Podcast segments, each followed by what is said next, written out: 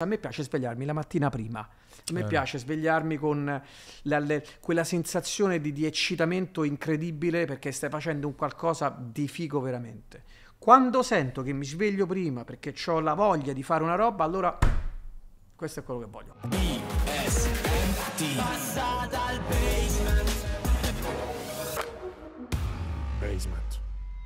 Bella raga, bentornati al Basement, sta per iniziare una nuova puntata, quindi prima di immergerci letteralmente all'interno di questa chiacchierata, beh l'ospite lo sapete, o meglio c'è scritto qui è Francesco Panella, sono molto contento di questa chiacchierata perché ci ha permesso di esplorare un mondo che ogni tanto ci piace esplorare, che non è solo il mondo della ristorazione, ma anche il mondo dell'imprenditoria che ci sta dietro la ristorazione. Approfitto di questo momento in cui siamo solo noi qui all'interno del, del Basement per dirvi giuste due impressioni su quella che è stata questa chiacchierata e quindi quello che vi potreste aspettare voi. Molto interessante il motivo per cui ci siamo conosciuti io e Francesco e come spesso accade ci sono delle vibes che ti fanno capire che può essere la cosa giusta. La cosa giusta era invitarlo al basement, la cosa che però non mi aspettavo è una storia incredibile, letteralmente incredibile e che mi ha rapito totalmente, che ha a che fare col suo percorso, con il suo eh, ristorante, che è uno dei ristoranti più importanti del mondo, che nasce a Roma ma che continua anche in America, alcune delle star più importanti del mondo eh, sono andate a mangiare nel suo ristorante e questo ha generato e scatenato tante altre cose. Però come ci si arriva a una cosa di questo genere?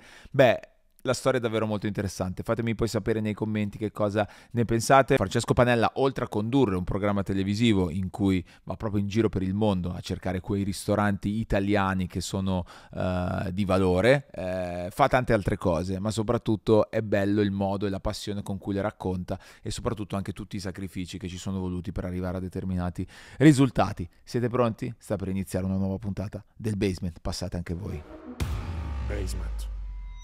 Bella raga, nuovo appuntamento, nuovo passa dal basement, ci siamo, questo vuol dire nuovo amico che passa a trovarci qui letteralmente nel, nel basement. Ciao, io sono Gianluca Gazzoli, se ancora non l'avete fatto e vi va iscrivetevi a questo canale se ci state guardando sullo YouTube, se ci state ascoltando sullo Spotify, grandi continuate a farlo, potete seguirci anche lì, attivare tutto quello che c'è da attivare per non perdersi nessun appuntamento, perché ogni chiacchierata è un'ispirazione, ogni chiacchierata, la cosa che mi fa più piacere è qualcosa che vi sta lasciando dentro, vi fa venire voglia magari anche di fare altre cose ed è questo proprio il motivo per cui ci tenevo tanto che venisse l'amico che è passato qui quest'oggi perché eh, come dire l'energia secondo me io credo molto nella condivisione positiva dei valori dell'energia di tante cose perché può fare del bene secondo me la chiacchierata di oggi con Francesco Panella che è passato dal basement farà molto bene Yes, eccomi qua, sono felicissimo anch'io di essere qua con te, non vedo l'ora di iniziare. come stai? Grazie per questa opportunità. Ma di che? Benissimo, grazie a te, grazie a te benissimo. perché insomma è sempre bello riuscire a fare una chiacchierata con qualcuno posso dire sei arrivato al basement, adesso abbiamo fatto una chiacchiera un po' fuori onda insomma con tutte le persone qui hai portato proprio una, una bella vibes come, di- come dite voi in America, delle belle vibes. Beh, qui sembra di stare in America, devo dire, qua al basement. Eh, dai, un po' di, un po' di bello. ispirazione da quelle parti Beh. c'è. Allora, piccolo aneddoto, questa cosa la devo raccontare sul come ci siamo conosciuti, o almeno come io ti ho contattato, almeno cosa- qual è stato il gancio, perché fa abbastanza ridere eh, e perché voglio essere sincero e trasparente, soprattutto sulle mie passioni. A un certo punto, questa, tu sei, Francesco, il, tuo ristorante, quello proprio famoso in tutto il mondo, la, la sede principale è a Roma, giusto? Che è l'antica Pesa e eh, io mi trovavo a Roma quest'estate eravamo a fare un'attività per una cosa eccetera eccetera e scopro in quel giorno che Michael Jordan si trovava a Roma impazzisco, sono impazziti tutti sui social, hanno visto gente che mi mandava le foto, le cose eccetera eccetera per qualche motivo mi arriva una, una- una voce che Michael Jordan forse sarebbe potuto essere nel tuo ristorante quella sera a cena cosa super plausibile, dato insomma le cose belle che accadono nel tuo, nel tuo ristorante. E allora, grazie a un'amica comune, eh, Gaia, che, che- che saluto, Come no? Eh, ci mette in contatto e io ti mando un audio proprio da disperato, che ti giuro io non sono così normalmente, però su Michael Jordan potete capire, amici che ci state ascoltando. Dico, guarda, no, allora, sì, Francesco, ho saputo che potrebbe esserci così, lo so che per professionalità comunque tu non puoi dire niente, bla bla bla, però se esiste solo una remota, fammelo capire, dimmi, cioè, io mi presento, ero, ero in fase proprio fanboy di Michael Jordan, però poi tu mi hai detto no, Michael Jordan oggi non è qui. Allora, è venuta la famiglia però. Ah, vedi, c'è stato... lui Attenzione, c'era che te lo dicevo a fa, niente scusa, eh, prima. poi ci rimanevi ancora peggio. Ah, beh, è venuto però qualcuno, niente. è venuto venuto qualcuno. qualcuno. Poi vediamo se accade un piccolo un piccolo miracolo che sto cercando di organizzare. vediamo, vediamo un attimo. No, però lì ovviamente... Vabbè, allora un fondo di verità c'era. Io infatti non ti ho voluto dire niente prima perché ho detto lo, lo- lo- lo svelo eh, subito anche a tutti gli ascoltatori. No, perché queste cose nel tuo ristorante accadono, ragazzi. Allora, dopo Michael Jordan, qual è Eh. il più grande giocatore di tutti, i te- di tutti i tempi che diciamo gioca anche adesso? Eh, beh, per me è LeBron James. Oh, ok. No, LeBron attenzione James- a qualsiasi cosa No, no, stia- LeBron James. Cioè, io ho un tatuaggio qua con la frase Allora, LeBron. LeBron James, durante le sue vacanze di nozze, Sì. mi è venuto a trovare a, a- a Roma, esatto. E quindi ha suggerito lui il ristorante Michael Jordan, però lui aveva da fare un appuntamento, diciamo, di lavoro a Roma, Ok. chiamiamolo così, e quindi è venuta la famiglia e non lui. Però ho celebrato comunque le nozze, diciamo così, il primo giorno della- della- della- della- del viaggio a Roma, sono passati da me e sono stati a cena giù l'antica presa in giardino. È stata una bellissima, una bellissima serata. Che figata. per me la puntata potrebbe finire qui. Grazie mille a so- tutti. ma io sono appena arrivato, voglio parlare con te, voglio stare con te. Scherzi a parte, però insomma di, di cose belle ne, ne accadono. Io credo anche proprio grazie anche un po' l'atteggiamento anche che uno ha un po' nei confronti della in questo, questo com'è il questo momento della tua vita che stai vivendo in questo periodo com'è? Bello. È un momento molto bello, divertente. E, diciamo che io ehm, ogni dieci anni professionalmente cerco di mutare. Mm. E cerco sempre qualcuno che mi dà una mano per poter eh, iniziare dei nuovi, dei nuovi progetti e per far crescere quelli che ho messo in, in cantiere. Ok. Ed è un'attività che riesco a fare ogni dieci anni. Ogni dieci anni cerco di ripensare un po' dei modelli di business, cerco di capire quali possono essere i mercati del futuro e i consumatori del futuro e quindi mi concentro un po' su quello. Chiedo sempre una mano ai giovani perché poi sono i giovani che danno, diciamo, la metrica di queste, di queste dei, dei nuovi, dei nuovi mh, sono loro i trendsetter del Ok. mercato. Loro decidono cosa devi fare nel futuro. Quindi è, è un po' questo quello che sto facendo. Sto cercando un po' di rivoluzionare figo. qualcosa. Beh, figo anche avere la voglia di mettersi tra virgolette in gioco anche con eh, i ragazzi più giovani. Ma secondo me è fondamentale proprio rimettersi in gioco. E credo che mh, la comfort zone non è eh, un- una zona in cui io mi sento molto a mio, agio, quasi, Ok. quasi scappo, non riesco a viverci molto bene. Eh, ogni tanto cerco di crearmi delle incertezze. Quando hai delle incertezze riesci a dare il tuo meglio perché perdi un po' i tuoi punti certi non Ok. riesci più no, ad appoggiarti a nessuno e quando cerchi un qualcosa di nuovo è bello perché ti Ok. rimetti in moto, ti ringiovanisci, cerchi di, di apprendere delle cose diverse e ce la metti tutta per affrontare quelli che sono i tuoi nuovi progetti. La staticità può creare dei grandissimi problemi. Eh, Ci credo, anche perché l'altro motivo appunto per cui ci tenevo è che ho notato, eh, insomma, mi, mi piace l'idea di fare delle, delle puntate, anche delle chiacchierate che parlano di imprenditoria, no? Che ho scoperto essere un tema per i giovani molto molto interessante. Cioè hanno voglia di sentire anche eh, in un mondo in cui siamo un po' soffocati da notizie non- o da pessimismo, eh, invece delle storie di persone che riescono a fare diciamo, dell'impresa o comunque di, di portare avanti dei progetti prima di tutto per, per la propria passione. Io credo per, Bello. per un lavoro poi come il tuo sia fondamentale avere una grande devozione, non so come dire. Eh beh, dedizione. Dedizione, La dedizione, secondo dedizione. me è la parola più, più corretta perché veramente devi dedicare un, un po' tutta la tua vita. Chi fa il mio mestiere, mh, immagina prendere la tua vita, chiuderla in un cassetto, ok? E Mhm. lasciarla là. Eh, sei totalmente concentrato nel tuo ristorante, il tuo ristorante assorbe un pochino tutta la tua vita, eh, diventa veramente il tuo mondo. È quel mondo che poi, se sei appassionato di quello che fai, cerchi di difendere in tutti i modi, perché il ristorante ha delle insidie che sono, tanti- sono- ha tantissime insidie. Ed è difficile poi giornalmente sul quotidiano affrontare tutto quello che il ristorante ti può, ti può dare, sia nel bello che nel cattivo tempo. no? Infatti i ristoratori si dividono in tantissime categorie, ci sono quelli che gestiscono il ristorante da tanti anni, che li vedi provati, credo, che sì. sanno disperati, che Sì. non riescono... E invece i giovani che hanno questo spirito di impresa un po' più fresco riescono magari a cavalcare il problema giustamente in maniera, in maniera, in maniera diversa. Io sono stato, tra l'altro, fortunatissimo quando ho iniziato. Credo di essere stato una delle persone più fortunate al mondo nel mio settore. Perché nell'età adolescenziale, insomma tra, tra- tra i 10 e i 14 anni, gli 8 e i 14 anni, io ho incontrato tutti i problemi possibili e immaginabili, cioè tutti. Ho avuto una, un- una- quella fase della mia vita è stata così complicata che per me è stata una grande fortuna perché poi affrontare quel tipo di dinamica mi ha permesso di avere un approccio totalmente diverso e di formarmi sul campo in maniera eh, differente. Quando riesci a affrontare poi gli ostacoli, quando riesci a, a, a capire, a evidenziare quelle che sono le difficoltà, le riesci un po' a superare.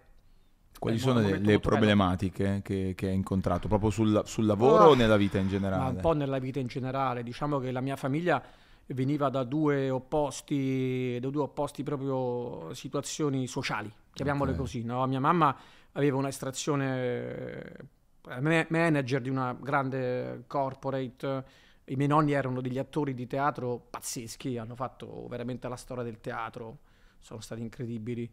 Eh, mio papà invece aveva degli- dei natali molto umili, era una famiglia totalmente diversa, eh, erano ristoratori, osti, anzi, no ristoratori.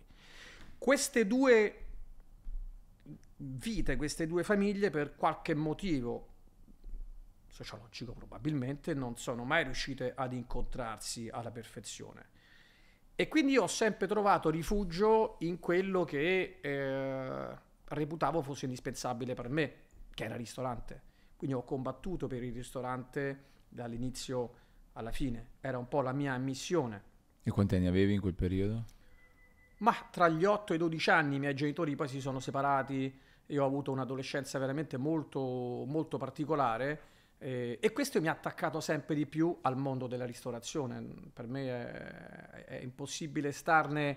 eh, E tu hai fatto qualche fuori. scuola particolare o l'hai imparata sul campo? Sì, ho fatto la scuola della vita. Esatto, la classica scuola dell'università della vita. Io ho dieci anni per un motivo particolarissimo, te lo racconto, perché non ho Certo. problema di, di raccontare, mi sento molto mio agio, ti non ho- ringrazio. non ho nessun problema.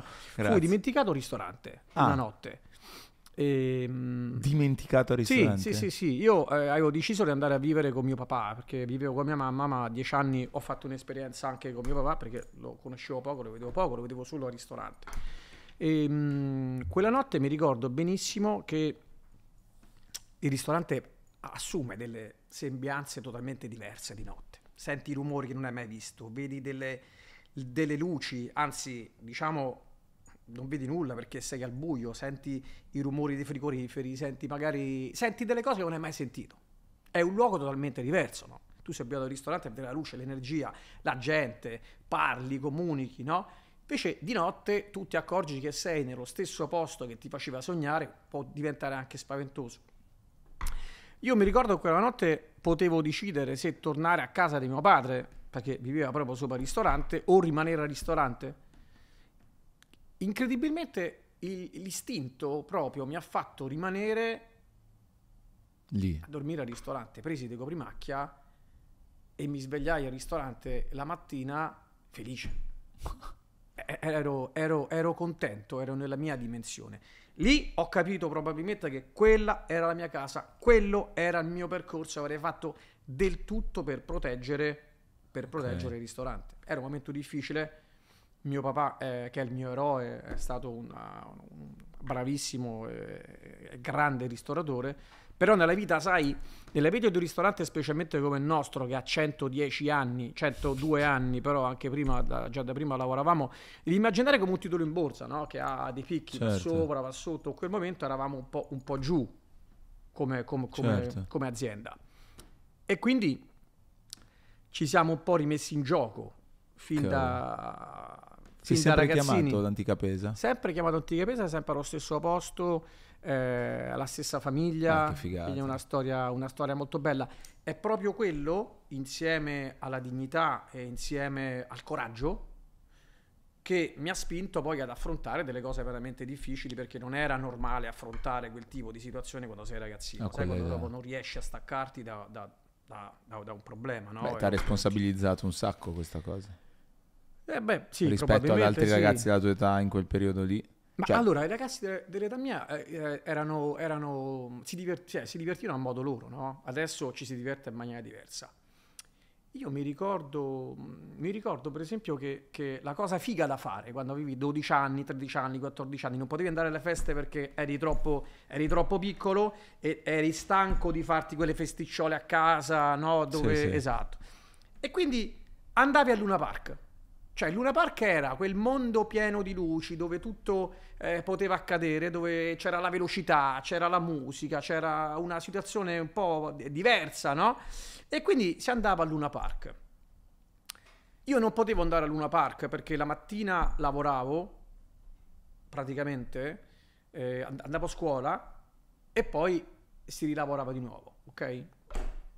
La cosa che più mi rendeva vicino al mondo del Luna Park per divertirmi erano i mercati generali. Ah. Quando mi svegliavo presto la mattina, accompagnavo mio padre ai mercati generali. che è un mondo, Che è un mondo che è un a mondo a parte. parte. Nei mercati generali io trovavo tantissime similitudini a Luna Park e ho imparato il senso della contrattazione, perché si contrattavano no, le, le fru- Certo. frutta, la verdura e via dicendo. C'erano, ho, ho iniziato a scoprire i colori delle verdure, durante la stagione come cambiavano, i sapori, ehm, che ti posso dire, anche il linguaggio. Il romanesco, quello stretto, unito anche al, eh, a- ad altri tipi di, ehm, di lingue, veramente le posso chiamare così perché Cioè, erano beh. delle cose veramente incomprensibili, perché al mercato generale di Roma venivano sia dal sud che dal nord, si C'era una incontravano lì commistione di, e quindi c'era un delirio pazzesco. Cassette di frutta e di verdure che volavano come coriandoli, eh, gente che contrattava casse di peperoni con eh, cassette di, di rughetta, un mondo a parte. E i personaggi che vivevano questo mondo tra una scazzottata e dieci pacchetti di sigarette e una lingua incomprensibile assomigliavano anche a livello proprio fisiologico alle persone che stavano a Luna Park. Teste così grosse, delle mani enormi. Beh, poi tu magari appunto vedevi, eh, sì, li vedevi ancora più grandi in quel Io periodo. li vedevo ancora più grandi. E mi ricordavo che prima di andare a scuola io andavo con le scarpe da ginnastica, perché andavo lì ai mercati generali. Poi, siccome andavo a una scuola cattolica dove avevo una divisa, mi portavo lo zainetto dove cambiavo le scarpe prima di entrare Ok. a, a scuola. Certo, perché le scarpe dal mercato generale ne uscivano Ma sai che distrutte. figura facevo poi? Tu immagina con tutta quella fauna lì, se Chiaro. presentavo con i mocassini che succedeva? Capirai? Mi rubavano i mocassini. Veniva fuori, veniva fuori un casino.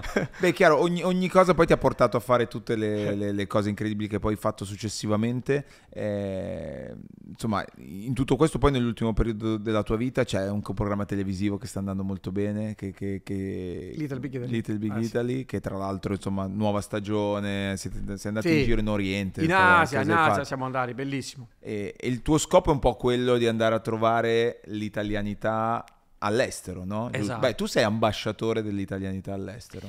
Sì, diciamo ho avuto diversi riconoscimenti, chiamiamoli così, ecco. E Ok. Mi vergogno che a dire questo. Beh, vabbè, l'ho detto io, l'ho detto io, a quindi l'ho, detto io ed è molto bello anche perché a un certo punto, insomma, quando, quando ci sono...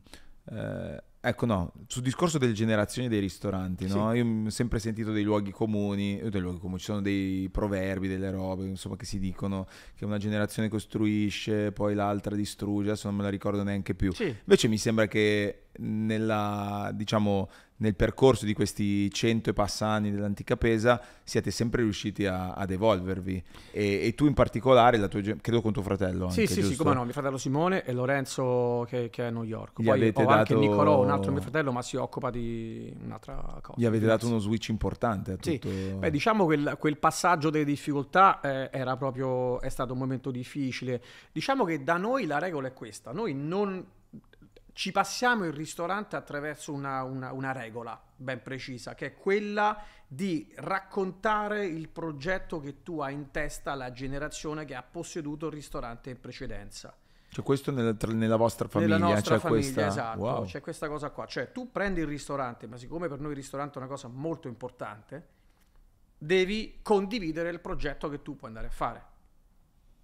Eravamo nel momento della globalizzazione, i brand riuscivano a prendere un'identità diversa se gestiti in un modo diverso e quindi abbiamo deciso di fare un passo diverso e di, e- e di sbarcare, diciamo, oltreoceano. Ok. Il tema di New York è stato un tema particolare. Perché io non avevo un budget a disposizione che mi poteva permettere di essere follower, cioè me ne vado a Manhattan, ho un brand internazionale, mi sono fatto un mazzo così per recuperarlo, ci ho lavorato tanto e quindi adesso io me ne vado a New York, ho il budget per farlo, vado a Manhattan, ho i miei follower lì, non potevo, non avevo i soldi per poterlo fare. Semplicemente non avevo budget per poter realizzare questo sogno. Quindi ho detto ok, da follower io devo diventare following. È l'unico modo che io ho per cercare di realizzare questo sogno. Allora io mi trovo adesso ad affrontare questo sogno ho due difficoltà. Prima, devo andare alla ricerca di un mercato che non c'è, perché a Brooklyn non c'è questo mercato. Secondo, mi vado ad assumere dei rischi che sono veramente importanti. Quindi abbiamo deciso a tavolino tutti insieme che si poteva fare. Però poi la decisione finale doveva aspettare me. Allora ho detto, prendere il nostro brand, c'ha 100 anni, posso distruggere 100 anni di lavoro, posso compromettere anche il lavoro che c'è a Roma, posso creare una situazione de- dentro casa mia con i miei figli che non è più la stessa. È giusto fare questa operazione? Conviene farla? Guarda, hai toccato un punto particolare perché credo che... Scusa un attimo che Figurati. è un momento un po' particolare della vi- della vita mia. E in quel momento, come spesso capita agli imprenditori, devi prendere, devi prendere una decisione difficile. Che Stai- non è solo per te quella non decisione. è solo lì. per me. E la responsabilità era, era la mia. Sei solo. Non ti aiuta nessuno. O decidi o non decidi. La pressione è tantissima. Non vedi luce. Eh, È certo. tosta. Però poi ho detto, vabbè, fammi, fammi capire come posso trovare questo... come posso aiutarmi. La conosci la bioluminescenza? Allora, i due terzi del pianeta sono formati d'acqua. La profondità media di questi due terzi è circa 4 km. Raggiunge picchi altissimi come le fosse delle Marianne a più di 10 km. ok? Quindi lo spazio di vita del pianeta sono le acque e queste acque hanno il 94% di questo spazio. Ok. Pensa, pensa, la vita vera, siamo tantissimi miliardi, è nel 6% dello spazio a disposizione che tu hai. Pensa te. Sopra i 200 metri hai la luce, ok? Questa luce permette, attraverso il processo della fotosintesi, una vita. Chiaro. Dopo i 200 metri c'è il buio, non c'è vita. E questo processo non esiste più. Quindi qualsiasi forma vegetale, tipo piante, alghe e via dicendo, Non può nascere, crescere. non niente. cade giù nel fondo, no? Ci sono tantissime specie animali nel- nelle profondità più remote, tipo il blobfish o il calamaro vampiro, che ha tre cuori e due tentacoli enormi. Poi c'è un pesce che non ha lo scheletro. Ok.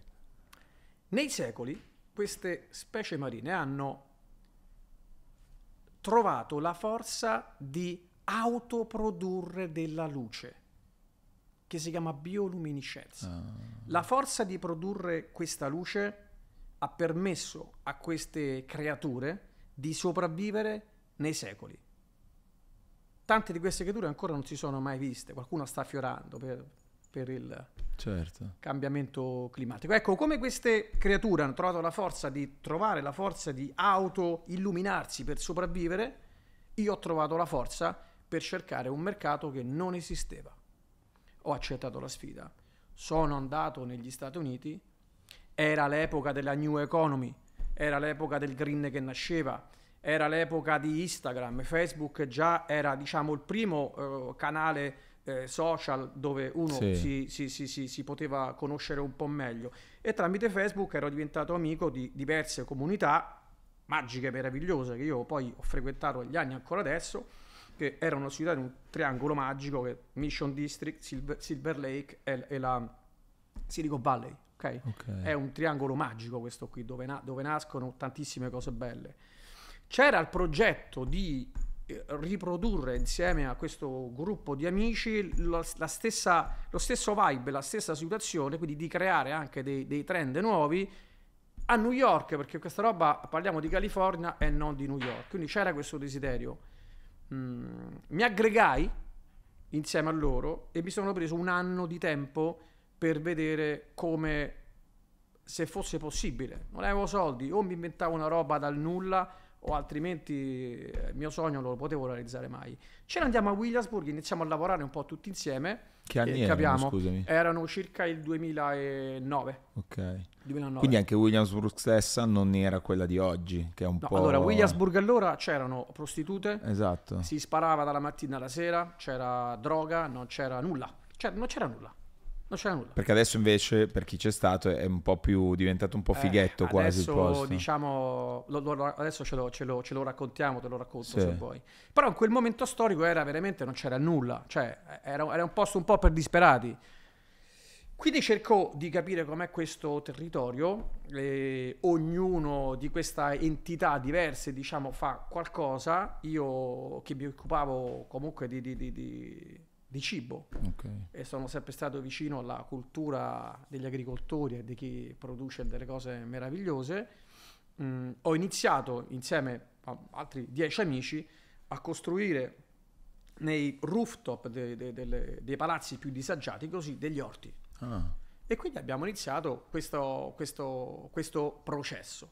Altri lavoravano più sul- sullo style, sulle tendenze anche di moda che dovevano crescere e quindi la parte più hipster di questo gruppo iniziava a lavorare, che ne so, queste barbone che hai visto per Ok, anni, no? sì, sì, sì, o queste tendenze, ecco, nasce tutto in quel momento là, tutto pianificato insieme. C'era un'anima un po' green e c'era un'anima un pochino più tecnologica che parlava appunto delle nuove start-up e via dicendo, era proprio quel, quel periodo là. Ma cosa intendi per un gruppo di amici? Nel senso eravate una Vabbè, società? non eravate... era, no, no, no, era gente Ah. unita da uno spirito Ah, wow. sociale cercare di, di- di capire come è successo veramente a Silver Lake è successo Sì. così, a Mission, a Mission District la stessa cosa, Silver Lake la stessa cosa. Cioè, un gruppo di persone che vogliono cercare di cambiare di un- un- e, e di essere un po' trendsetter su questo tipo di mercato. E così accadde. Io mi occupavo di quella parte là, mi sono occupato anche dello sviluppo dei software della ristorazione insieme a a dei ragazzi che facevano tecnologia avanzata e, e- e mi sono messo in moto per cercare di eh, organizzare dei software che potessero essere gestiti da ristoranti non solo fast casual, ma a un livello un po' più alto. Cioè le grandi catene di, di ristoranti lavoravano con eh, dei software pazzeschi, McDonald's e via dicendo, dove c'erano organizzazioni con degli standard operation che erano altissimi, mentre la ristorazione un pochino più eh, complessa, diciamo così, non troppo meccanica, ma che lasciava spazio a tanti errori, aveva fatto un piccolo passo Ok. indietro. Io ho lavorato su quel tipo di progetto. Ehm, poi nel, nel percorso diciamo, di vita e di conoscenza di Williamsburg e, e- di Brooklyn in particolare, ehm, ho visto questo posto, questo posto dove ci fermavamo spesso, che era una sorta di garage eh, lungo 25 metri, largo 6, non c'erano finestre, non costava tantissimo e allora l'ho, l'ho- l'ho- l'ho affittato. Ok. Ho affittato questo ristorante, sono tornato a casa e ho detto ragazzi, Ho trovato. apriamo. Uh. Apriamo. Quindi prima, sei, prima hai fatto un bel lavoro di, Sono stato un di anno. ricerca, Sono stato un di- hai anno. tastato un po' il terreno, Sì. hai cercato di capire quale fosse la cosa giusta da Ho fare. tastato il terreno, ma l'ho fatto dal punto di vista sociale e non commerciale. Ah, ok. E questo mi ha creato dei problemi. Cioè io ho aperto un ristorante a New York con tanti sacrifici. A Roma, eh, a Roma in particolar modo, mi dicevano che io avessi fatto l'errore più grande della vita mia e che avrei probabilmente distrutto un qualcosa di magico che tutti i romani e gli italiani amavano comunque. Non fu così. maldestramente mandai un messaggio al sindaco di New York perché era un fan dell'antica pesa, era Bloomberg a que- a quel- quell'epoca. Eh, la sera della inaugurazione Bloomberg venne a trovarmi con un po' di amici e tanti fan di Antica Pesa Roma, presi anche dalla curiosità, sono venuti. venuti. In quel momento ho capito primo che avevo rotto quella barriera sociale del ponte, cioè il ponte di Williamsburg di Brooklyn. I ponti per gli americani fino a vent'anni fa erano un problema, cioè tu stai a Manhattan e vivi a Manhattan, scendi sotto casa, vai al tuo ristorante, vai a fare la spesa là, che noia, c'è una noia tremenda, Fa- fanno tutto in 4-5 km, non escono da là. Aver rotto quella barriera in quella settimana mi ha fatto capire che forse c'era una speranza per creare un qualcosa di nuovo. Io ho un grande brand in the middle of nowhere, come si dice, ma iniziavano a passare il ponte. Te la faccio breve, io sono stato un anno e mezzo con il ristorante con la fila di fuori, Wow. dove arrivavano tutti da Manhattan vestiti quindi con macchine nere, via dicendo, e, e venivano a fare questa eh, esperienza, così Ok. si chiama adesso. Sapevi? Experience. Eh, a me non mi piace tanto come parola. Sì? No, venivano a mangiare, venivano a, a- a stare sereni, in serenità. Ok. No? L'esperienza poi, ognuno ha la propria esperienza no? di vita, Chiaro. amore, quindi esperienza un po' troppo generico. Invece Ok. siamo un po' più semplici. Andiamo no? sul concreto. Eh. L'esperienza è Andiamo mangiare. a mangiare, andiamo a mangiare che è più bello, mi- mi- mi piace di più. Iniziano a venire, il problema è che le persone che vivevano a Williamsburg non accettavano il fatto Ah. che Brooklyn potesse avere questo tipo di cambiamento e potesse diventare più fancy, Ok. un po' più fighettina, perché non lo era affatto, non c'era niente. E io non avevo pensato a questa cosa qua, sinceramente. Eh, oh, eh, mannaggia.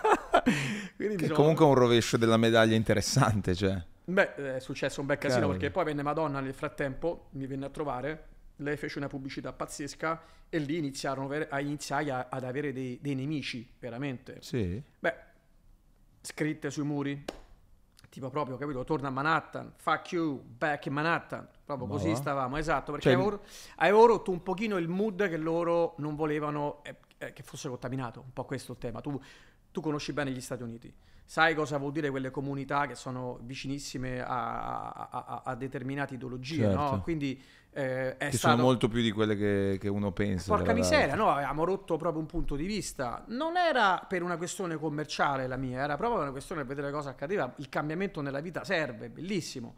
Detto ciò, mi, met- mi rimetto in discussione perché dico adesso quando finisce la- questo, questo periodo no, dove sei cool, perché in America... Infatti a un certo punto, scusami, in quest'anno e mezzo Sì. era il place to be, cioè era figo andare a mangiare da te Pazzesco, a, pazzesco, a New York. Pazzesco. a incredibile. Incredibile. Cioè, se- com- come è arrivata Madonna, per dire? Cioè adesso hai Cliente detto... mia di Roma. Ah, ok. Sì. Lei, lei conosceva, perché quindi in tutto questo comunque il tuo brand era fortissimo in Italia, Beh, però sì, 110 conosciuto da anni, tutti, molto- sì, da tutti gli- le Esatto, star anche che passavano di qua. Non capivano, dico ma perché questo non sta qua a Manhattan sotto casa no, ad East che sta andato da Williamsburg, è pazzo, vai a dire che non c'è uno di là. Eh, Cioè, che è non è stata una roba strategica.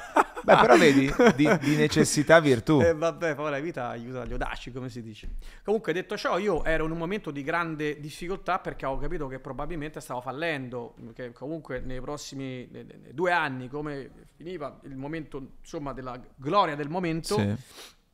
potevo incontrare dei, dei problemi. Quindi dovevo recuperare e capire bene meglio il tessuto sociale. Là ho avuto una bella idea perché chiamai una nota emittente televisiva e mi inventai un programma che si chiamava Brooklyn Man. Ok. Cioè io volevo mettere al centro del progetto il brand Brooklyn. Io ho creduto nel brand Brooklyn fin dagli inizi degli anni 2000. Cioè per me non era Manhattan, ma io ho sempre visto Brooklyn come un grande brand. L'ho sempre immaginato, lo vedevo proprio Brooklyn, mi piaceva da morire, volevo lavorare là, volevo stare lì. Faccio Brooklyn Man che non era nient'altro che la mia visita nei posti più fighi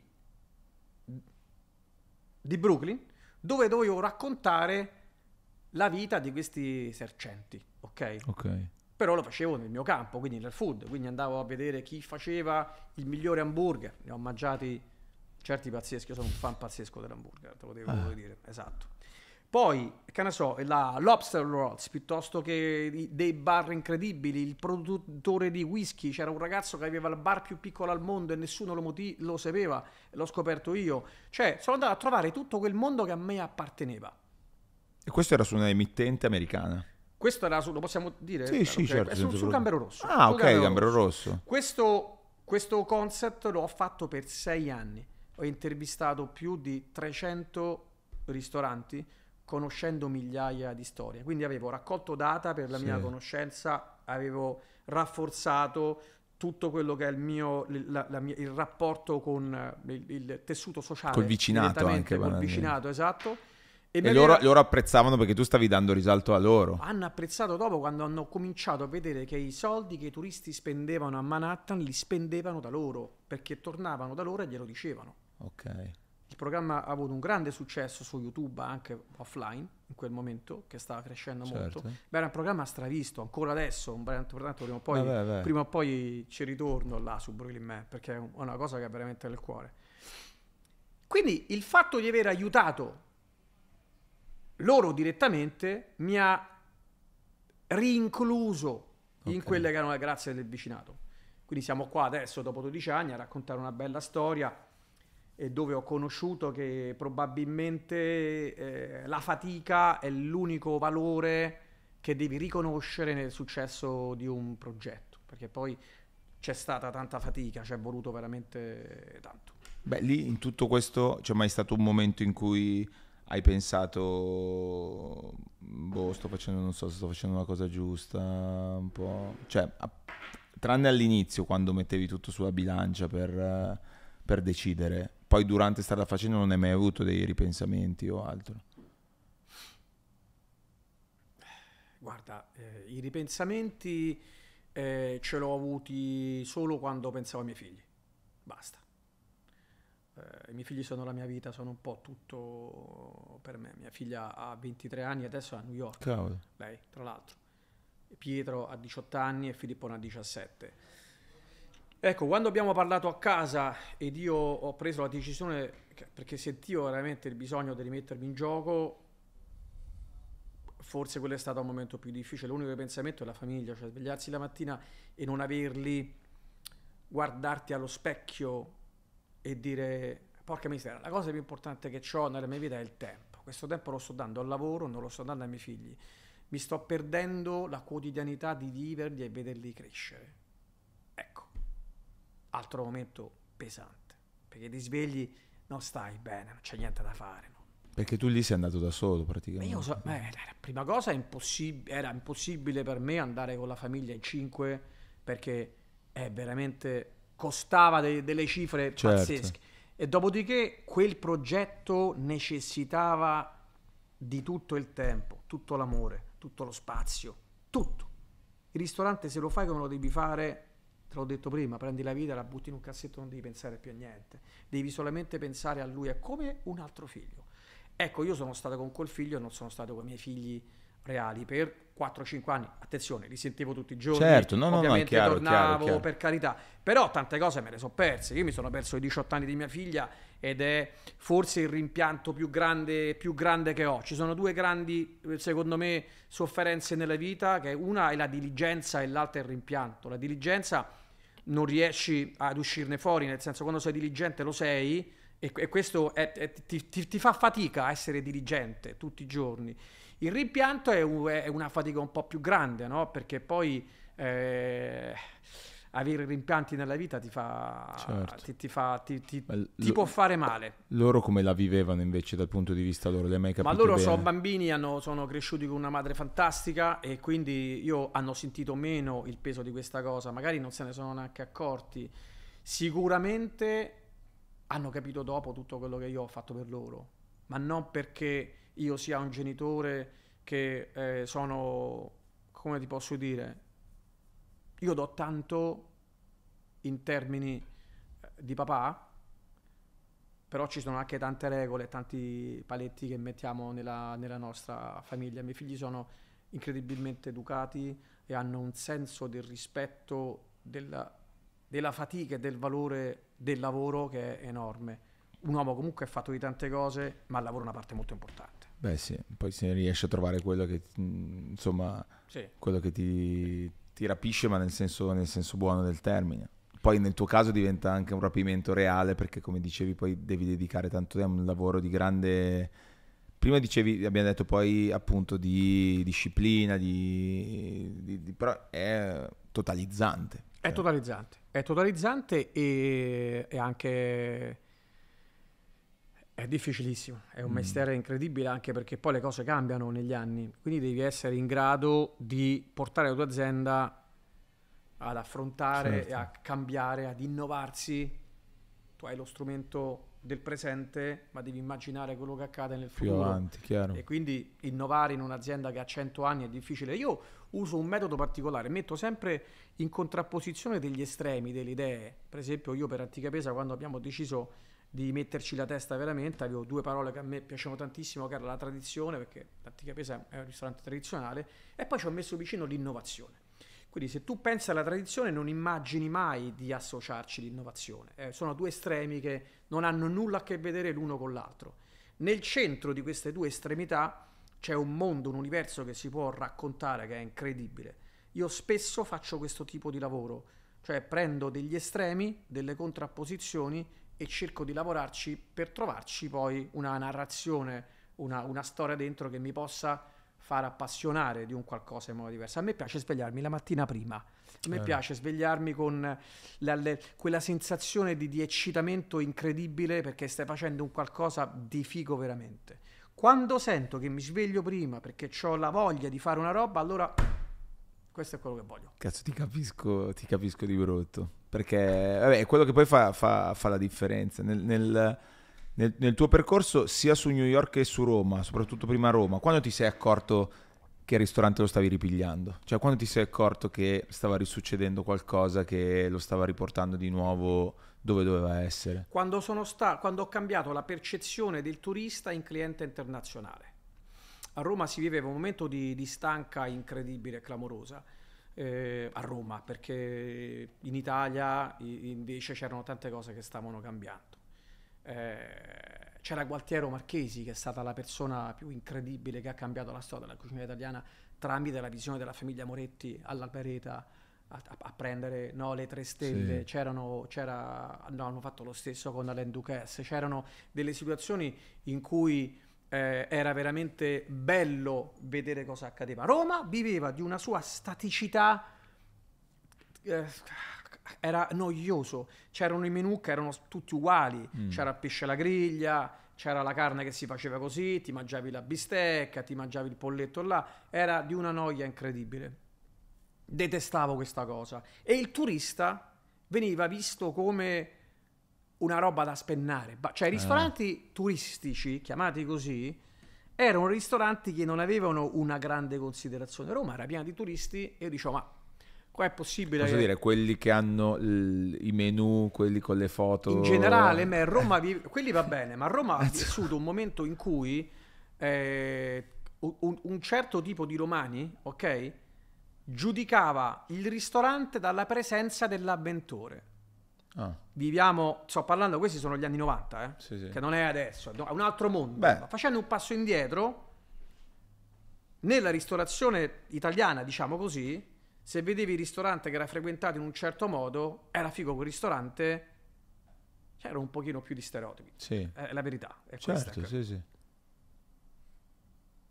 Prendo 18 anni e mezzo, 19 l'aereo, vado a Miami per due anni, studio un modello di ristorazione diversa, capisco la mentalità dell'americano.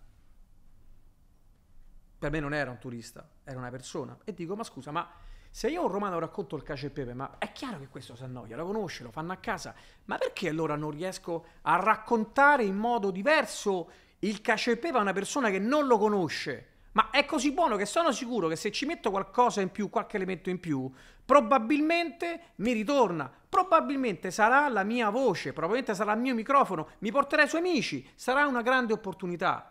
Studio in America, pensa, vado a lavorare per il ristorante della figlia di Bill Crosby. Ah, lo ricordi? certo, Si chiama Sport sì. Caffè di Federico Ino, un Poi posto ha avuto un po' di problemi lui. lui c'ha avuto un po' di casini, ma la figlia era- la- gestiva questo Certo. posto insieme alla famiglia Doino, sono due fratelli Beh, di Roma wow. bravissimi, e lavoravo lì. E poi a Miami sono successe un sacco di cose, adesso non voglio prolungarmi. Però il mio studio era veramente focalizzato su come Come gestivano lui questa cosa? Esatto, loro sono questa cosa? Mi ispiro il cliente internazionale, quindi prendo come spunto la dolce vita come mio immaginario e inizio a mettere a sistema tutte quelle che erano le mie amicizie, le mie amicizie, adesso si chiama network. Sì. Adesso i ragazzi dicono: Ma io Facciamo devo, network. devo andare a quella festa perché ho il network, devo fare il mio network. Devo... Apro e chiudo parentesi, Sì. posso se mi Eh? permetti. Se il network non è organico, se non lo metti a sistema, se non c'è le stesse passioni, lo stesso amore delle cose, fare. le stesse cose da condividere, il network che tu cerchi non ti porterà mai a nulla. Questo è un suggerimento che io do ai ragazzi più giovani. Il network o è organico, o ragioni come un- una persona che potenzialmente può essere un tuo amico, o hai un qualcosa che puoi mettere in comune, o non ci farai mai nulla. Quindi, network deve essere organico. Bene. Facciamo più amici e meno network. Sì. Mm? Ok. Sì, sì. Prendo i miei amici degli Stati Uniti, iniziano ad arrivare perché a Roma arrivavano tutti e inizio a creare un pochino una situazione un po' diversa. E da là inizio anche un po' con le, con le celebrity perché Ma questo a Miami? questo da Miami io porto Ok. questo modello di impresa lo porto a Roma. Ah, ok, a Roma, tutto quello che scusami. avevo fatto a Miami lo porto a Roma, parlavamo Ah, di Roma, ok, di come certo, avevo sì, sì, sì, eh, cambiato sì. cose qui. E quindi sono riuscito in quel momento a creare parola dopo parola, mouth by mouth, no? Cioè il- Mhm. il, suggerimento, diciamo, perché non c'erano i social media, non c'erano internet, era appena lì, insomma, le Sì, soglie, sì. no? Quindi o tu raccontavi al tuo amico che hai mangiato bene in un posto o non lavoravi. Punto. Questo era il tema. Prendo il turista, lo trasformo nel cliente internazionale perché io così la vedevo e inizio a fare un lavoro diverso. La globalizzazione e tutto il resto e il tempo mi ha aiutato a capire che quella era la strada giusta. Adesso il modello di impresa che i ristoranti italiani hanno è basato, il 70% del fatturato è basato cercando di catturare o di intercettare quel tipo di mercato perché c'è più necessità di scoprire e di avere la curiosità di andare a mangiare in un posto che non conosci, di sa- scoprire dei sapori diversi piuttosto che mangiare in un posto che non può regalarti nulla. Quindi diciamo che siamo stati anche un po' benchmark Beh. in quegli anni. Cavolo, e poi quel- quello sicuramente poi ti ha dato una, una svolta e una sensazione che è la strada giusta, era la strada giusta. Stessa cosa su New York, quando ti sei accorto che sta, quando hai iniziato a vedere la coda fuori, cioè quando ti sei accorto che anche quel modello lì stava funzionando. Beh, allora, quello, quello là, te l'ho detto, all'inizio abbiamo lavorato tantissimo, poi ho avuto quel problema che Ok. abbiamo recuperato dopo. E il ristorante considera che la- il tasso di mortalità che c'è nella ristorazione è vicino al 98%. Mi- Quindi aprono 100 ristoranti e entro un anno e mezzo ne chiudono 98. Mi- Uno ce la fa bene, un altro va per la strada sua con tutte le difficoltà che può incontrare. Ti svegli le mattine a New York e devi avere un senso di autodifesa clamoroso, sai sempre che c'è qualcuno pronto a fare meglio di te Mhm. e mm, non c'è modo di poterti rilassare. Non è una città che fa per tutti. New York decide chi è newyorkese e chi non è newyorkese. È la stessa città che decide se tu rimani o no. È l'unico caso al mondo. Questo l'ho notato. Porco Giuda. Questa è una cosa che ho notato io. Cioè, lei decide se tu puoi diventare un newyorkese. Se ce la fai, decide, lo decide proprio la stessa città. Beh, pazzesco. È così, è così. Ma tu adesso mm, come dividi la tua vita a livello di dove vivi tu? Cioè, No, dove c'è bisogno di me vado. c'è il pannella segnale Sì, e no, tu... dove c'è bisogno di me vado. sì. Ok, però anche lì devi capire come funzionano le città, come devi... All- La prima cosa che io- la prima val- valutazione che faccio quando devo andare a lavorare, perché sai, uno immagina, dice, te ne vai in America, che bello, vai a divertirti. Cioè, quello è un viaggio che tu intraprendi, ma non conosci né il percorso né la strada. È Certo. un viaggio che tu inizi. A volte è meglio non partire per niente, o a volte è meglio farlo questo viaggio, no? Mhm. Scelgo sempre le città che sono molto difficili, perché le distrazioni negli Stati Uniti sono tantissime, e la mia diligenza mi ha portato a capire che più le condizioni, anche meteorologiche, sono ostili, più tiri fuori la voglia di lavorare, Ah, perché non hai nessuna contaminazione esterna al di fuori del lavoro. ok. Chicago, Beh, non è... inverno il vento roba. picchia. La stessa cosa a New York, Sì. perché una- ci sono veramente delle condizioni meteorologiche molto difficili, sia d'estate che d'inverno. Io a New York non è che me ne vado in giro Eh, certo. e vado per parti. A New York o lavori o lavori, o Sei lavori lì. o torni a casa. Questo è il tema. Chiaro, non fa, non fa una piega. Sul- sull'antica io a Los Angeles non posso aprire, a Miami neanche. C'ho un Perché sacco di c'è amici, mi troppo- diverto da morire, sto bene. Quando vado sto con gli amici miei, ma chi me lo fa fare ad andare a lavorare? Fallirei, ecco, io se apro a Miami, Di- a Los Angeles troppe, fallisco. troppe distrazioni. non è, Eh sì. è una teoria, è una teoria interessante, abbastanza concreta. La, mm, vabbè, discorso anticapesa, lo so, ho fatto un errore che registriamo, stiamo registrando questa puntata più o meno ad orario pranzo, però io questa domanda te la devo chiedere. Qual è il, il- il- fammi il tuo menù perfetto, che consigli se vai a mangiare all'anticapesa, il percorso. Beh, allora, mm, dipende dalla stagione innanzitutto, Ok. perché noi seguiamo comunque quel tipo di processo là. Posso dire sicuramente cacio e pepe non, non- non puoi non, non perdertela. Anche se adesso abbiamo aperto anche a cose un pochino diverse, visto come stanno cambiando le cose. Quel genio di mio fratello Simone, quel malefico di Simone, ha fatto adesso un piatto che si chiama il Roman Ramen. Ok. Cioè abbiamo preso l'ispirazione dall'Asia del ramen e lo abbiamo riprodotto con tutti gli ingredienti regionali. Lo spaghetto è una tagliatella fatta all'uovo meravigliosa e che, che sostituisce lo spaghetto di riso. Al posto della carne, del maiale che Ah. mettono abbiamo la porchetta. Abbiamo un brodo vegetale fatto con delle verdure nostre di campo che sono qualcosa di meraviglioso. C'è un uovo biologico incredibile. Abbiamo preso l'ispirazione del ramen e abbiamo fatto il Roman Ramen.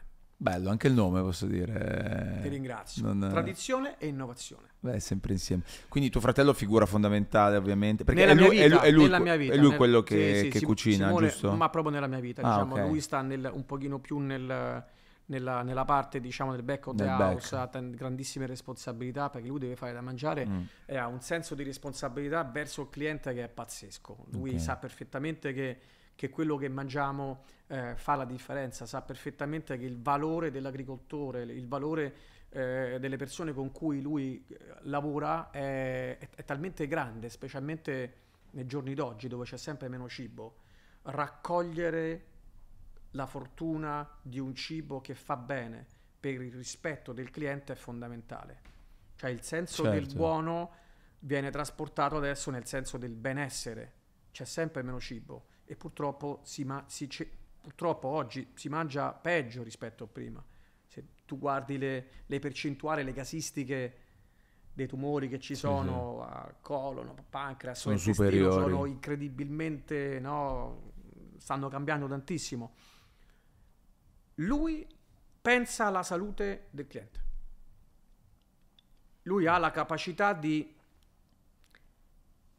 sa la sua importanza, sa che cosa fa, cioè noi lavoriamo per questo.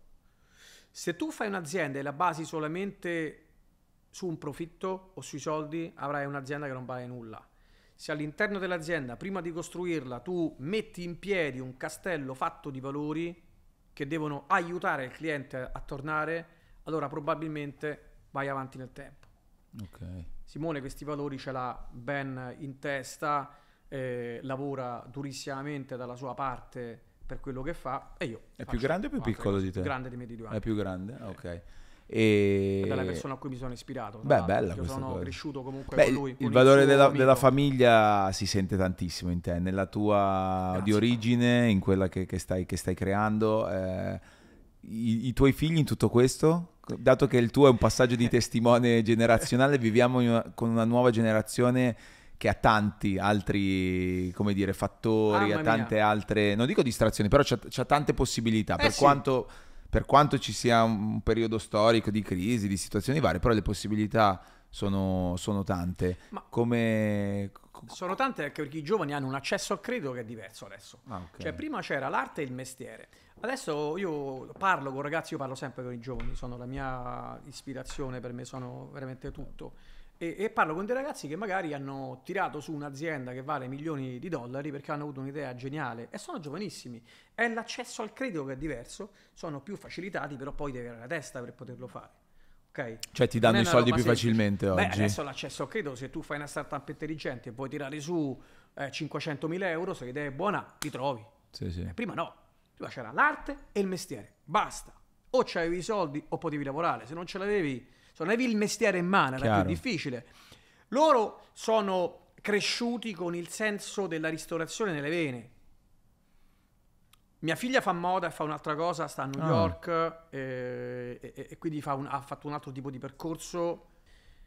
I, I maschi invece uno sta cercando di capire se vuole seguire questo percorso, lo sta facendo molto bene perché ha fatto una scuola dove è stato fuori l'Italia a 17 anni e mezzo, 18 anni perché era un anno prima ha finito le scuole, poi ha fatto questa eh, scuola che è in Umbria dove insomma ti devi dar da fare, ospitali della famiglia Cotarella che sono dei bravissimi produttori. E poi ha fatto uno stage da Beck di sei mesi. Non conosco. Heinz Beck, eh? Beck, Ah, Beck è un- uno tra i chef più Ok, ok. eh, importanti che abbiamo. Tedesco ormai adottato da noi italiani e all'Eton a 3 stelle Michelin, fortissimo. ok. Adesso invece sta lavorando con Nico Romito che è un altro grandissimo chef. Quindi lui è un po' in questo Lui è mondo molto qua. giovane ma sta facendo le sue esperienze in maniera veramente dura anche Ok. lui. L'altro è ancora piccolo quindi non so ancora cosa voglia fare. Vediamo. Vediamo. Però insomma No, però lì per- appunto proprio perché insomma, abbiamo parlato di famiglia, credo ci, ci sia un po' la voglia di tramandare questa passione, di sapere di poterla lasciare anche, anche a loro. Invece riguardo ai vari personaggi che hanno che sono entrati dalla, dalla tua porta, dalla porta dell'antica presa, fa- fammi volare, cioè cose- quando sono successe delle Ma Ce ne cose... sono tanti, ce ne sono veramente tantissimi. Mm, che vuoi che ti racconto? Ma qualcuno che ti ha lasciato un ricordo speciale, qualcuno con cui è nato Vabbè, un ce ne sono rapporto... tanti. Uno che mi viene in mente è Russell Crowe, per esempio. Con Russell Crowe abbiamo veramente un rapporto di, di amicizia sincera, concreta, vera da tantissimi anni. Cavolo.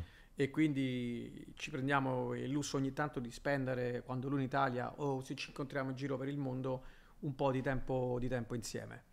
Lui è veramente... gli piace la vita. Sì, È eh. forte, è fortissimo. Ah, è una persona talmente ta- talentuosa e mm, come ti posso dire, lui è così specifico in quello che vuole che è veramente maniacale anche nei suoi divertimenti, ok. Che sono Beh. basati sulla sua curiosità, quindi gli piace magari scoprire un piatto, andare quel ristorante o fare una cosa piuttosto che un'altra, quindi eh, mi, mi diverto molto nel spendere diverso eh, tempo con lui. Beh, a Roma ci è rimasto abbastanza legato, a parte che vedo che torna spesso. Lui è quasi eh. romano, cioè Sì, lui sì. proprio italiano, Sì, anzi, sì, sì, sì. spesso, spende sempre delle parole incredibili, torna sempre spesso. Il Colosseo è il suo Che ufficio, figo. insomma. l'ha- Sì, sì, l'ha messo- l'ha pubblicato Sì, sì, quest'estate. sì. Eh, lui è veramente grande uomo, grandissimo carisma, è figo, Beh, ci credo. è figo. Ce ne sono tanti, sai, ognuno ti lascia un, un ricordo, ma sai, eh, la cosa che a me mi colpisce di più è un po' più il popolo, io sono molto per, per le cose semplici. Mm, l'altro giorno mi ha chiamato una ragazza e mi ha detto, senti, ma ehm, vorrei fare, mi ha dato il numero questo amico, scusa, volevo parlarti un attimo, di qua, di là, io vorrei fare il matrimonio da te. Mm. Dico certo, co- con piacere. No, sai perché mio papà si è sposato da te e il papà di mio papà, mio nonno, ha fatto Oh. lo stesso. Abbiamo fatto anche i battesimi da te e tutti i Natali. Toh. E porca miseria, lì ho detto, "Oh, ma questi sono 80 anni che seguono quello che faccio. 80 anni che seguono quello che faccio. Non c'è nessuna celebrity, non c'è nessuna conoscenza, non Che c'è niente al, al di fuori di questo va- vero valore. Cioè, quando tu vedi una- un amore sincero, un affetto che si perpetua nel tempo, solo perché vogliono stare con te, Bello. perché hanno dei ricordi con la tua famiglia, con te, in quel luogo, ragazzi, Beh, riuscire a mantenere questo valore in questi tempi credo che sia veramente un grande orgoglio. Quindi... è che figata, Tanta dai. roba. Questa è una figata. Poi si viene anche Madonna ogni tanto, Vabbè, meglio. ogni meglio. tanto Eh, scusami, lei viene. Chi sono, i pri- chi sono i primi che sono arrivati che ti ha un po', che ti ha un po' allora, fatto capire? uno dei primi è stato Val Kimmer con, ehm, con ehm, Allora, Val Kilmer che venne con, eh, non Colin Firth, con, eh, porca miseria. Vabbè, Val. Kilmer con l'ho- Comunque, Val Kilmer mi ricordo... più uno. eh, aspetta che me lo... No, non me lo ricordo, Vabbè, non vabbè, è un problema. Stava girando un film con Oliver Stone. Ah, Eh, venne una sera e ci siamo presi subito con Val Kilmer, siamo diventati molto amici. Lui doveva rimanere per un mese a Roma e quindi uscivamo una sera sì e tre no, perché quella sera che uscivamo succedeva un casino tremendo e tornavamo a casa tardissimo ok. e siamo stati insieme praticamente per un mese. Questa è un'altra amicizia che io Bello. ricordo tantissimo e ci siamo div- divertiti tanto. Chiaro. Un'altra figura importante è Richard Gere, anche lui ha una personalità totalmente diversa, un signore dei signori, una persona veramente incredibile. Tutte queste persone hanno lasciato un qualcosa nella mia vita e mi hanno anche aiutato nel mio lavoro. Io non ho mai chiesto nulla a loro, non gli ho mai telefonato una volta, non ho mai mandato un messaggio, non l'ho mai mandato un messaggio a Natale, a Pasqua, per fargli capire che io non volevo coltivare un qualcosa per cercare di approfittare, Per un interesse. termine, per un interesse, perché era lontano da me anni luce quel pensiero. Io sono uscito con Val Kilmer piuttosto che con altre persone, altre celebrity, solo perché avevamo del tempo insieme da spendere e ci siamo divertiti o non perché ci andava di farlo. Basta. Quindi io, so fe- io sono sempre fermo, io aspetto gli eventi. Ok, e le cose accadono in qualche modo. Scusami, prima Le abbiamo citato all'inizio LeBron James, ma LeBron James è venuto a Roma o a, A Roma, Roma. a Roma? sì, sì, sì, con la moglie per celebrare il matrimonio. Cosa è venuto a? Roma. Eh sì, sì, sì. Cosa, cosa mangia LeBron James? Ha No, preso- lui si è sparato tutto praticamente, cioè si è mangiato qualsiasi cosa nel menù, gli abbiamo fatto di tutto, proprio tutto. Davvero? Tutto, tutto, tutto. Poi c'era un famoso chef vicino che si chiama Gavricci, che è una celebrity chef che in America fa un sacco di cose e quindi hanno unito il tavolo, mi sono seduto anch'io, poi insomma è successo tutto un... Che ci siamo figata. divertiti, abbiamo No, lui mi un dà sacco l'idea, di bottiglie. pur essendo veramente la persona con la cultura proprio del- dell'alimentazione, una delle più incredibili nella storia dello sport, però gli piace proprio Vabbè, poi stava a Roma, stava in mangiare, Italia. Quando vengono da. Roma in Italia cascano tutti. Guarda, Eh le sì, diete eh. si interrompono Incredi- magicamente in Italia. incredibilmente sì, Come si una magia, esatto. Tra l'altro, a proposito d'Italia, tutto questo percorso, questo che abbiamo raccontato, eccetera, ti ha dato poi la credibilità, come dicevo prima, anche per essere l'ambasciatore degli italianità all'estero e soprattutto per fare un programma televisivo eh, di, di successo dove tu vai in giro in qualche modo a giudicare i ristoranti italiani all'estero, giusto? Cioè, eh, Sì, Little Big Italy. Little Big Italy. Little Big. che- com'è nata questa esperienza? Intanto tu già avevi fatto televisione, Io perché fatto già arrivavi da Gambero Rosso. Sì, sì, sì, ho fatto già circa dieci anni di televisione Ok. eh, su un canale. Per non farsi mancare niente, aggiungerei, nel senso... No, vabbè, io ho sempre cercato di fare eh, televisione in virtù delle mie aziende. Certo. Quindi Sì, era ogni- tutto collegato, ogni, organico. Ogni programma che lo studiavo, lo studiavo per cercare anche di avere una crescita. Certo. Quindi lo impostavo anche per determinati Vabbè, anche per la fare. tua Esatto. persona, per il tuo percorso, per il tuo brand. Il benchmark per la cucina per gli americani, la Mhm. cucina italiana, era Little Italy. Little Italy piano piano sta diventando sempre più piccola. È stata fagogirata da, dai cinesi, ormai è, Eh sì, è. Chinatown, ok? Dentro Little Italy c'è una cucina che rappresenta, diciamo, il fine secondo dopoguerra, va bene? Che è una cucina fantastica che io adoro, amo, ma che non, ha- non è andata avanti. L'amo dal punto di vista di condivisione e di unione perché ha unito tutta quella parte di immigrazione di italiani che hanno formato poi il tessuto sociale anche vincente degli Stati Uniti. Che noi siamo migrati, siamo andati negli Stati Uniti e abbiamo fatto anche la fortuna di quel paese attraverso tante famiglie italiane. Qualcuno ha fatto un po' di casino, Sì. sappiamo perché, Chiaro. qualcun altro invece ha fatto impresa seria, vera, ok? La cucina è l'elemento di unione che c'è tra gli Stati Uniti e l'Italia. Ho detto, se questo è il benchmark, dobbiamo cercare di trasportarlo e di raccontare la tradizione e la contemporaneità della cucina italiana. Che non è possibile che andiamo sempre a raccontare questa roba qua che non c'è più. Questa roba c'è, ce la manteniamo. È un qualcosa che dobbiamo anche levare. Mettiamola in un museo, cioè raccontiamo cosa è accaduto. Perché queste famiglie hanno portato questa cucina, i valori di questa cuci- cucina dall'altra parte del mondo e perché ha avuto questo successo. Dall'altra parte raccontiamo anche come ci stiamo evolendo, Sì, evolvendo. sì. E quindi, quando mi hanno proposto il programma, non ho esitato ad accettare all'istante perché era una roba che proprio avevo nel sangue, nelle mie corde. Beh, sì. Non potevo non farlo. Era impossibile per me dire di no.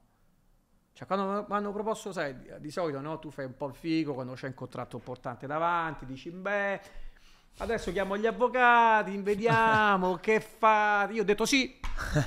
Preso, pre- va preso. bene, ok, va bene. Beh, c'era tutto, cioè Lo se ci pensi adesso che insomma conosco meglio anche tutto il tuo percorso, dentro questa avventura c'è, c'è tutto, c'è tutto quello che, che- che hai fatto, che ti racconta, che ti rappresenta, anche la voglia di condividerlo con gli altri. C'è qualcosa tra le tante avventure, tra le tante realtà che hai scoperto, poi appunto non solo negli Stati Uniti, ma un po' dappertutto nel mondo, che, che dici, cazzo che bella idea questi ragazzi che hanno avuto, avrei potuto... Allora, tanti hanno tante idee, però guarda, la cosa che a me mi colpisce sempre è l'incredibile senso di Italian Proud che ha questa gente. Quando tu fai, fai quando tu metti a disposizione il valore del- della fatica, del sacrificio per realizzare un tuo sogno, già è difficile farlo a casa, pensa fuori. Questa è gente che ha già di sé nel proprio DNA la difficoltà nel sangue. La difficoltà sopra ad altre difficoltà rende un percorso veramente tosto. La strada è sempre in salita, non è un viaggio di piacere. Questa gente è incredibilmente fantastica e al pubblico piace tanto perché hanno qualcosa di diverso e amano l'Italia più di qualsiasi cosa. La parte emozionale del programma durante l'intervista è proprio questa. Io a volte ho dovuto fermare le riprese perché cameraman, regia, autori, io eravamo talmente commossi che non riuscivamo a girare. Pazzesco, No, però ci credo perché poi la sto- è, vita, è vita vera. pazzesco, credimi. Sono storie... E comunque noi credo che con questo programma abbiamo inventato un tono voice diverso Chiaro. rispetto agli altri programmi ehm, che ci sono in cucina. Eh, il programma va bene, va molto bene, questa parte asiatica sta convincendo, e c'è un'italianità diversa, c'è un'italianità... Sai, se- quando vai in America sono un po' i valori anglosassoni, no? Sono anche i valori un po' che possono accomunare un europeo. Quindi ci sono dei valori sia eh, economici, perdonami, e ci metto anche un family value dentro. Chiaro. Cioè, porto la tradizione mia, però penso al business, ok? Qu- quali, quali sono i più grandi, come dire, non dico errori, però fraintendimenti che della cucina italiana all'estero? Cioè dalla pizza collana... no, vabbè, no, no, però un No, paio che- di c'hai? esempi. Da- Fanno da- delle dalla pizza con Ah, l'ananas no, alle- non voglio parlare, no. Non c'è- No, quindi anche tu parlo. sei contro? Silenzio stampa, no, mi no, no, sembra, no, mi sembra più che stampa, non giusto. parlo. E no, per chiudere poi, perché ovviamente si potrebbe andare avanti delle ore, ma... eh, il- No, ma io ho tempo per stare con te. Ok, eh. no, non so che ora, so che è un No, treno. no, nelle- io rimango qua. Voglio no, stare al basement. è molto interessante. non me ne voglio andare. Anche la parte de- dei social adesso, come la vivi la parte dei social che è arrivata nella tua La parte vita? dei social io Sia sono- per te che per l'attività, perché poi è importante. Sono un, un super boomerissimo, non riesco. Per fortuna ho la mia agenzia Era Light Sì, che, che ti dà una tutte le mano. cose mie, ho i miei due o tre angeli, uno in particolare Sì. Che mi, mi supporta in tutto quello che faccio e quindi lei è in totale autonomia Ok. va avanti perché in realtà ecco, è, è un, è un po' un assillo eh, perché, perché mi chiama sempre, mi manda i messaggi no dobbiamo fare questo Però è- c'ho- no è- guarda che mi devi fare sto video perché guarda che tu devi lo so ma guarda che sto, mi sto occupando di un'altra cosa eh però non si fa così. Eh, io so a social manager tua sa mica e mica cavoli, sa, tu mi devi. Io so tipo notaio tuo, mi fa, capito? Eh, Eh beh, eh beh, la metafora mi sembra, il paragone mi sembra interessante, anche perché poi in realtà è, è realmente un- una cosa importante un adesso, valore no? aggiunto incredibile. ehm, eh, ho, ho la fortuna di... eh, guarda, la capacità di chi fa impresa è quella di individuare quello che tu sai fare bene e quello che non sai fare. Avere la forza di dire io non riesco a fare una cosa e me lo faccio fare da qualcuno che è molto più bravo di me è, è una bella... È un valore. Esatto. Sì, ho notato che Quindi tutte grazie le Maia, lo storie... diciamo, dai. In realtà tutto questo per ringraziare poi alla, alla- alla fine e, mm, e quindi in realtà beh, io vedo, no, seguendoti, cioè tu posti molte le cose anche tu e della tua vita sei molto tranquillo da quel punto di vista, Sul- sull'attività come è gestita la parte social? Sull'attività seguiamo le stagioni, siamo fortunati, abbiamo tanti piatti da poter postare, da poter mettere, quindi, eh, e quindi insomma eh, sono, sono, sono contento. Certe foto fanno venire proprio voglia di Eh, chiamare immediatamente. Vedrai tra un po'. ok. Vedrai tra un po'. No, a proposito, C'è una grande eh. sorpresa, ma tu vedrai, vedrai. Vedrai, vedrai, vedrai. A me No. piace Milano, non lo so perché, ma Ok. sto bene qua a Milano ci sto. ci Vabbè, sto bene, questo, è sto molto, questo è molto, interessa- molto interessante perché è molto più vicino. E, no, e progetti nuovi invece c'era una cosina nuova. Qua su Milano per caso? No, non lo so, quello che, quello che puoi dire, quello che puoi dire quando poi uscirà questa puntata. Ti dico che sono molto eh, contento perché nella mia vita professionale ho avuto eh, la fortuna di incontrare una famiglia che sono i miei partner molto importanti e un mio amico e, e insieme noi tre ci stiamo insomma organizzando ehm, l'apertura di un nuovo posto. Io Oh. adoro gli hamburger, Ok. loro anche. E, e quindi stiamo cercando di ehm, cogliere l'opportunità di vedere l'hamburger dal punto di vista di uno chef, che non vuol dire fare l'hamburger gourmet, anzi, è un, albergo, è, è un hamburger che come scopo ha un piatto popolare, quindi con dei costi diciamo contenuti, ok?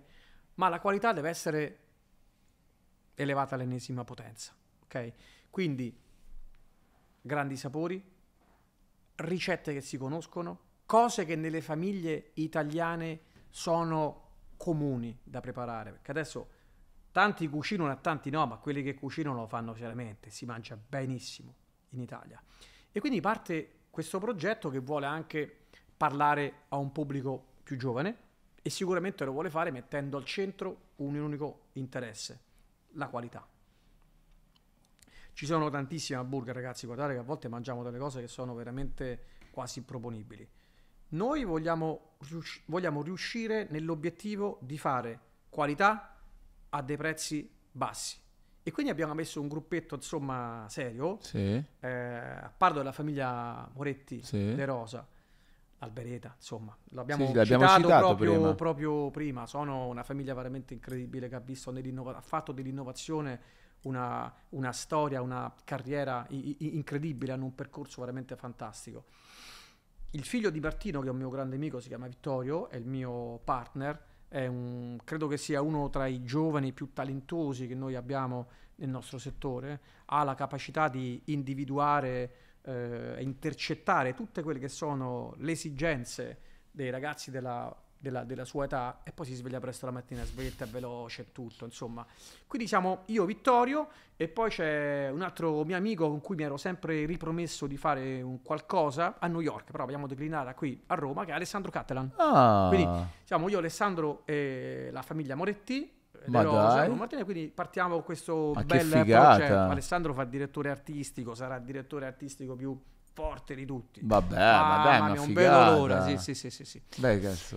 Quindi, Beh, insomma, adesso mi è venuta fame innanzitutto eh e dai, quindi muovetevi, a, fa- muovetevi volevo, a fare tutto. io volevo, Beh, eh. dai, ci sarà da divertirsi. Non ti, eh, posso da ancora, non ti posso ancora raccontare le ricette, ma ti posso dire che ho fatto un testing l'altro giorno in Albereta. Dai, che figata. No, ragazzi. No, ragazzi, è durato ore. Ma la cosa bella è che mangiando tu ti accorgevi di mangiare un prodotto veramente diverso. Il fornitore che abbiamo è un altro grandissimo player, amico della famiglia Moretti, che hanno un ristorante, diciamo, che è basato proprio sull'esperienza di questo grande macellaio. Questo ristorante si chiama Quintare ed è Sì. Repusco, della famiglia De Rosa Moretti. E da lì abbiamo declinato e quindi sta nascendo Quintalino. Ok. La carne di Quintalino ce la fornirà Dario Cecchini. Dario Ah, Cecchini sì, sì, sì. è un macellaio dei macellai. È veramente è, è- è un macellaio che ha una visione del suo lavoro Vabbè, top, sulla sostenibilità, sulla qualità, che è un qualcosa veramente di incredibile. Ci siamo uniti proprio noi insieme perché abbiamo detto se ci uniamo insieme forse riusciamo a fare leva sui fornitori e su tutto e riusciamo a dare un prodotto di altissima qualità ma a dei prezzi contenuti affinché Bello. tutti lo possano mangiare.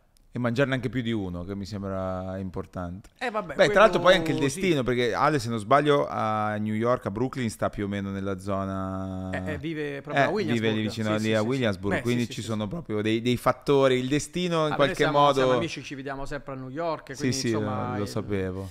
E quindi, dai, stanno Bello, facendo una dai, bellissima grande, sono storia. stracontento. Tre persone che la pensano un po' allo stesso modo. Vabbè, solo una- l'inizio di qualcosa, cioè guarda quante cose sono successe. Io ti ringrazio tantissimo per questa chiacchierata. Le mandi via, ragazzi? No, volevo solo Cosa sapere sono? delle, Ah, delle Ah. 500 magliette della Lazio, perché io prima ti facevo vedere con molto orgoglio le mie, le mie, le mie maglie e tu mi fai, sai, io ne ho 500 della Lazio. io sono molto tifoso della Lazio e sono un, eh, un grande collezionista e quindi colleziono da, da sempre Ok. le maglie del Lazio e, e vai. La vai. più importante? Beh, dai, Oh, ce ne sono. tieni. dove c'è stata un po' più sofferenza, tipo Ah, la sì? maglia del meno 9. Le maglie delle vittorie sono quelle che ti godi un po' in modo diverso. Dove invece hai Cazzo. sofferto, che hai rischiato quasi di scomparire, sono quelle a cui tengo di più. Scusami, invece a Brooklyn vai a vedere i Brooklyn Nets? O basket NBA vai un po' a Vado, vedere? Vado, vai. vado, ogni tanto vado e... Però la, la- la veracità Eh. e la, non so, la passione che abbiamo noi là è molto entertainment. Quindi Sì, vai sì, a vedere totale. veramente uno show Uno show. bellissimo, fantastico. Però io sono proprio un tifoso. Però se vai a vedere la Lazio è diverso, Eh, ho capito, dai, ho eh. capito. Fra, grazie mille davvero. Cioè Moretti stato- che sono tutti del Genoa e mi Ah, hanno sì? battuto all'Olimpico e ancora mi prendono in giro su Whatsapp. Però il bello sono questo, disperato. Il Ma- bello, il bello Volevo sciogliere la questo. società, poi ho detto no, vabbè, continuiamo, che non è il caso per un gol di Retegui di cancellare questo bel sogno. Andiamo avanti insieme. Tutto può succedere. Francesco, ti ringrazio tantissimo davvero. Credo che sia stata una chiacchierata di grande ispirazione per, eh, per tanti coloro che ci hanno ascoltato. In bocca al lupo per tutto. Non vedo l'ora di venire a trovarti. Cioè, tu sei venuto nel mio basement, io devo venire nel tuo, che non è un basement, ma è un posto clamoroso che sia Roma New Ah, York. hamburger prima, dai, da Guittarino. Hamburger prima, Eh? andate Ok, a fare pronto? fatto. Grazie, Grazie a davvero te, tanto. grazie Francesco Panella è passato dal Ciao. basement.